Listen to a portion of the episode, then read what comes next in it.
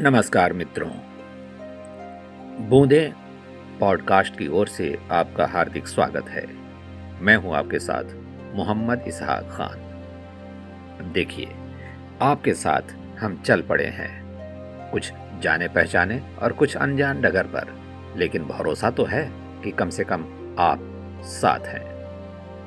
तो हमारे इस पॉडकास्ट को ज़रूर सब्सक्राइब करें और हमारे साथ सुने हमारी बातें और अपनी भी बातें हमें बताएँ। इसके लिए हम आपको बताएँगे कि आप अपनी बात किस तरह से हमें बता सकते हैं, हम तक पहुँचा सकते हैं। लेकिन सबसे पहले हम अपनी इस धारावाहिक की बात करेंगे ओझल की।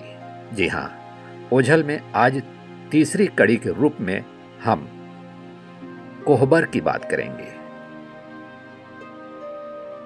कोहबर एक शब्द ही नहीं, बल्कि एक संस्कार है।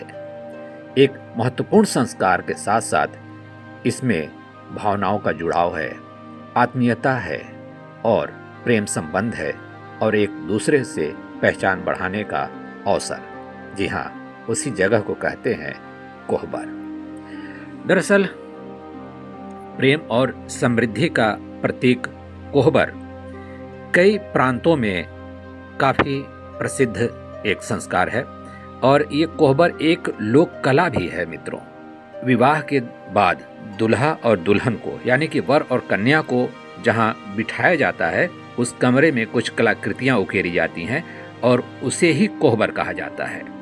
यहाँ पर खेल होते हैं अटखेलियाँ होती हैं वर कन्या के साथ साथ उनके रिश्तेदार भी होते हैं हँसी मज़ाक हँसी ठिठोली सब कुछ होती है यहाँ पर, सब कुछ होता है।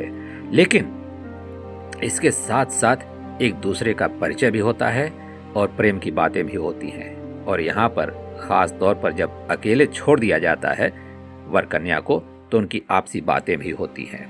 और इसे एक सुहाग का अवसर भी कहा जा सकता है। जी हाँ खास तौर पर विवाह के समय वर और वधु दोनों पक्षों के घर के किसी पूर्व दीवार में इस कला को उकेरा जाता है। और इस कार्यक्रम में कुमारी यानी गौरी पूजन का संस्कार भी यहीं पर संपन्न किया जाता है, इसी कोहबर घर में। और दाम्पत्य जीवन की शुरुआत भी यहीं से होती है। कई प्रकार के खेल खेले जाते हैं शेर शायरी भी होती है, और कुछ कह कहे ठहाके तो होते ही हैं।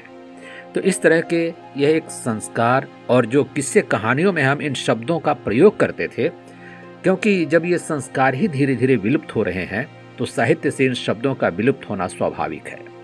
विलुप्त प्रायः शब्दों को लेकर के हम चले थे, लेकिन उनमें, उन शब्दों में संस्कार है, उन शब्दों में भावनाएँ हैं, उन शब्दों में आप और हमारी बातें हैं।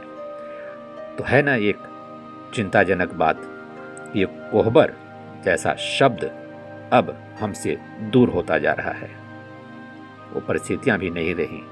अब विवाह के मायने भी बदलते जा रहे हैं और दूसरे पंडाल और विवाह घर बनाए जा रहे हैं, लेकिन आँगन में बनने वाला मंडप अब बहुत कम देखने में आते हैं। शायद इसीलिए विवाह से संबंधित और संस्कारों का भी धीरे धीरे विलुप्त होना स्वाभाविक होता जा रहा है। और हम शहरी क्रियाकलाप को अपनाते जा रहे हैं। तो इसलिए अब एक दिन में भी शादियाँ हो जाती हैं, पंडाल लग जाते हैं और सजावट हो जाती है, फिर रिश्तेदार दूसरे तीसरे दिन निकल लेते हैं। लेकिन एक दौर था जब मेहमानों का आना जाना लगा रहता था। पंद्रह दिन पहले से और शादी के पंद्रह दिन बाद तक उनकी विदाई। है ना? भावनाओं से युक्त यह शब्द कोहबर। याद रखिएगा।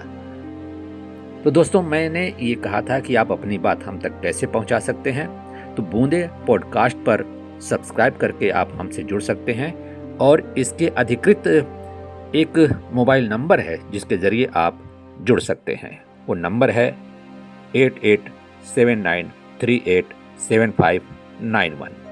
जी हाँ आठ आठ सात नौ तीन आठ सात पाँच नौ एक। जुड़कर देखिए ना एक बार अच्छा लगेगा। हमें अनुमति दीजिए। नमस्कार।